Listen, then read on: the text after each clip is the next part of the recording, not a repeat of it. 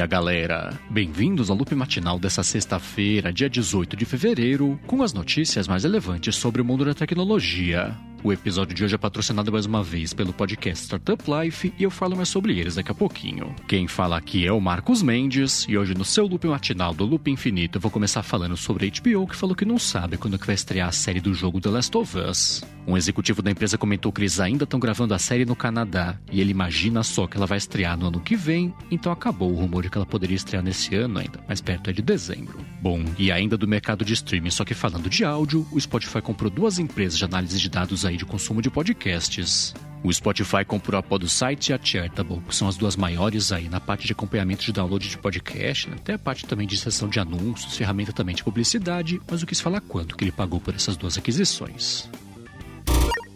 E enquanto isso, aqui no Brasil, a Amazon abriu a pré-venda daqueles fones de ouvido Echo Buds que tem lá a Alexa embutida. Eles concorrem no mercado dos AirPods e dos Galaxy Buds e vão custar por aqui 900 reais no caso da caixinha só com carregamento por fio e mil reais o carregamento da caixinha lá com indução. Além da Alexa embutida, eles têm cancelamento ativo de ruído, tem resistência básica à água também e tem até 5 horas de uso contínuo para bateria. E caso você queira saber mais sobre eles, né, com o lançamento de verdade marcado para o dia 24 de fevereiro, tem link aqui na descrição. E ainda de novidades do Brasil, a Anatel homologou por aqui o Redmi Note 11 Pro da Xiaomi. Ele tem uma tela de 6,67 polegadas e três câmeras na parte de trás com até 64 megapixels, mas ainda assim o destaque principal dele é a bateria de 4.700 mAh que recarrega lá só em 17 minutos. Ele vai custar lá fora equivalente a uns 2.700 reais e não tem previsão por enquanto aqui no Brasil de preço de data de lançamento. Bom, e continuando com as notícias do mundo Android, a Oppo divulgou umas fotos oficiais agora do telefone Find X5 que ela vai anunciar em 24 de fevereiro. Nessas fotos dá para ver no detalhe o conjunto de câmeras da empresa suíça Hasselblad, que era uma parceria que ela tinha comentado, já queria seguir aí com esse modelo do telefone, e o acabamento também, né? Ficou bem bonito, o acabamento mais brilhante. A Oppo já adiantou também que vai ter uma versão Pro desse telefone, que vai contar com o processador Snapdragon 8 Gen 1, e agora é esperar pro dia 24 aí pelo anúncio do resto das especificações. Agora, quem também marcou mais um evento que vai acontecer no finalzinho desse mês foi a Samsung. O que rola é que no dia 28 de fevereiro vai começar a MWC, que é a Mobile World Congress que rola aí historicamente em Barcelona, a Samsung marcou um evento para o dia 27 para anunciar coisas novas da linha Galaxy. O convite do evento tem ilustrações de toda a linha Galaxy, então desde relógio, telefone dobrável ou não, até tablet também e computador, e ela comentou especificamente da linha de notebooks que é o Galaxy Book, né, que vai ter novidades nesse evento. Esse evento vai rolar no dia 27 no canal do YouTube da Samsung, a partir das 3 da tarde no horário de Brasília, mas é claro, né, que tanto sobre o que pintar nesse evento quanto no MWC também você vai poder acompanhar as coberturas aí do Loop Infinito no YouTube. Bom, e por último, hoje sobre o mundo Android, o Google anunciou que vai implementar, sem um prazo ainda definido, um sistema parecido com o do iOS lá, que impede o rastreamento de pessoas entre aplicativos, mas tem umas críticas a respeito dessa iniciativa do Google. É que no iOS essa é aquela função de privacidade que o Facebook falou que vai custar 10 bilhões de dólares para eles nesse ano, porque eles não vão conseguir espionar todo mundo para vender publicidade direcionada, mas vai ser exatamente assim o caso lá no Android. O jornalista Ron Amadeu do site Ars Technica notou que isso vai ser opcional para anunciantes em aplicativos Android, isso derrota o pouquinho o propósito da coisa toda. O Google falou que ele adotou essa posição um pouquinho mais. Um pouquinho não, né? Bem mais aberta sobre isso em relação ao iOS, para não prejudicar nem os usuários e nem anunciantes e também desenvolvedores. E caso você queira saber mais sobre isso, tem link aqui na descrição.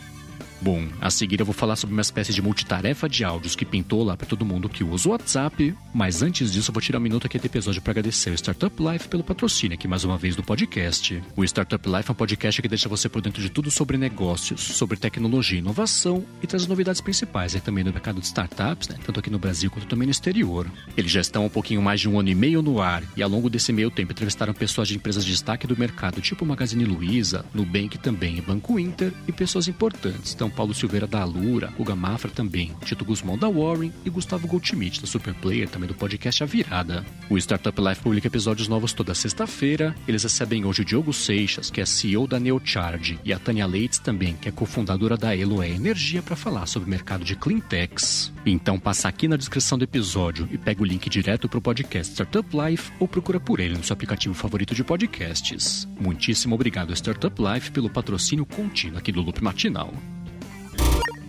Bom, vamos lá, né? Eu tinha comentado por aqui já faz um tempo que no beta do WhatsApp tinha pintado a opção da pessoa dar play num áudio e sair da conversa e esse áudio continuava rolando. Isso foi lançado agora como recurso oficial. Então agora, na verdade, tanto para áudios que você recebe quanto para nexos também de áudio, você consegue dar o play naquela mídia e você pode sair da conversa, ele segue tocando, com uma interface que aparece em cima lá, que você consegue dar play e pause. Aí, como geralmente acontece com mudanças grandes no WhatsApp, apesar do lançamento oficial, pode ser que leve uns dias ainda para isso aparecer para todo mundo, mas caso você queira matar curiosidade, né, de ver como é que é essa nova interface, tem link aqui na descrição. E ainda sobre as coisas do Facebook, foi promovido lá o executivo Nick Clegg a presidente de Relações Mundiais. Na verdade, eles criaram esse cargo aí para o executivo Nick Clegg, ele vai passar a responder agora diretamente ao Mark Zuckerberg. O Nick Clegg, para quem não conhece, foi vice-primeiro-ministro britânico de 2010 até 2015 e tá faz uns três anos aí no Facebook como para-raio da empresa para relações com governos. Bom, e pulando aqui agora numa rede social para outra, o Twitter confirmou que as gorjetas agora do site aceitam também Ethereum.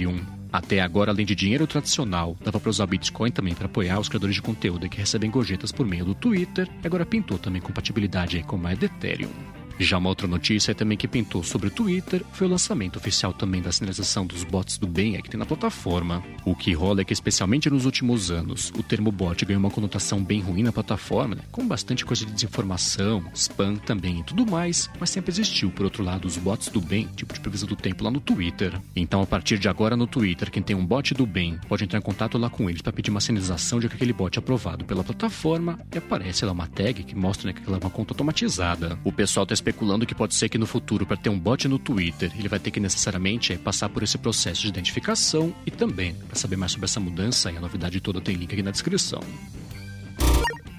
E enquanto isso, no mundo da Microsoft, pintou mais um beta para quem está testando é a próxima versão do Windows 11. Essa nova versão vai trazer de volta a habilidade de arrastar e soltar itens lá para a barra de tarefas e pintou também a possibilidade de fazer pastas aí no menu iniciar. Além disso, a Microsoft parece que está voltando a investir em gestos para controle do Windows 11, que é uma coisa que o pessoal sente falta e parece que desde o Windows 8. E um exemplo é o seguinte: pintou nesse beta um gesto que você consegue fazer, que é arrastar a partir da parte direita inferior da barra de tarefas para trazer um menu contextual, né? um menu lá de ajustes rápidos. E caso você queira ver tudo que pintou nesse beta, como é que faz para instalar também, se você quiser, tem link aqui na descrição. Bom, e agora eu vou falar sobre a Apple e sobre uma falha de segurança que foi descoberta aí no chip T2, que ironicamente era para ser o chip de segurança em Macs lançados a partir de 2018 e até recentemente, aí, que ele parou de ser usado com os Macs com processador M1. Esse chip garante, por exemplo, inicialização segura do Mac e impede, por exemplo, o microfone também de ser usado aí com a tampa do Mac fechado, mas pintou uma empresa chamada Passware que achou um jeito aí de burlar esse chip. O sistema dessa empresa faz basicamente ataque de força bruta com tentativa e erro, chutando umas 15 senhas aí ao mesmo tempo por segundo para conseguir descobrir qual é a senha da pessoa, e aí varia, né? De quantos caracteres ela tem a senha da pessoa, que pode levar umas 10 horas ou muitos anos né, para ser descoberta. As boas notícias em meio a isso tudo é que é só com acesso físico ao Mac ela consegue fazer isso, então já limita bastante aí que tipo de Mac pode ser afetado por essa falha. Isso se limita também, né? Modelos de 2018 a 2020. Por outro lado, isso já é suficiente também para ser uma notícia péssima e bastante incômoda também para a parte de segurança da empresa, e o pessoal está esperando né, que ela se pronuncie a respeito disso nos próximos dias. E por último, sobre a Apple, e fechando aqui o episódio de hoje ficou para no que vem o julgamento dela contra a Ericsson.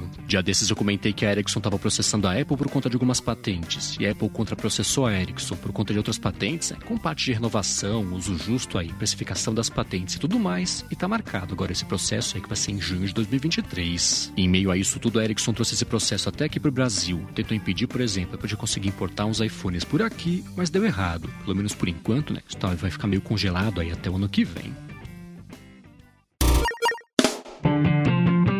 Isso aí, galera. O loop matinal do Loop Infinito vai ficando por aqui. Se você quiser se inscrever no canal do Loop Infinito no YouTube, o link tá aqui na descrição do episódio lá no loopmatinal.com, junto com os links das notícias que eu comentei hoje. Agora, se você tem uma empresa, um podcast, um aplicativo bacana e quiser anunciar aqui no Loop Matinal, manda um e-mail para comercial@loopinfinito.net pra gente bater um papo. Já se você quiser falar comigo no Twitter, procura por MVC Mendes que eu tô sempre por lá. Obrigado pela audiência. Obrigado a Startup Life também pelo patrocínio contínuo aqui do Loop Matinal.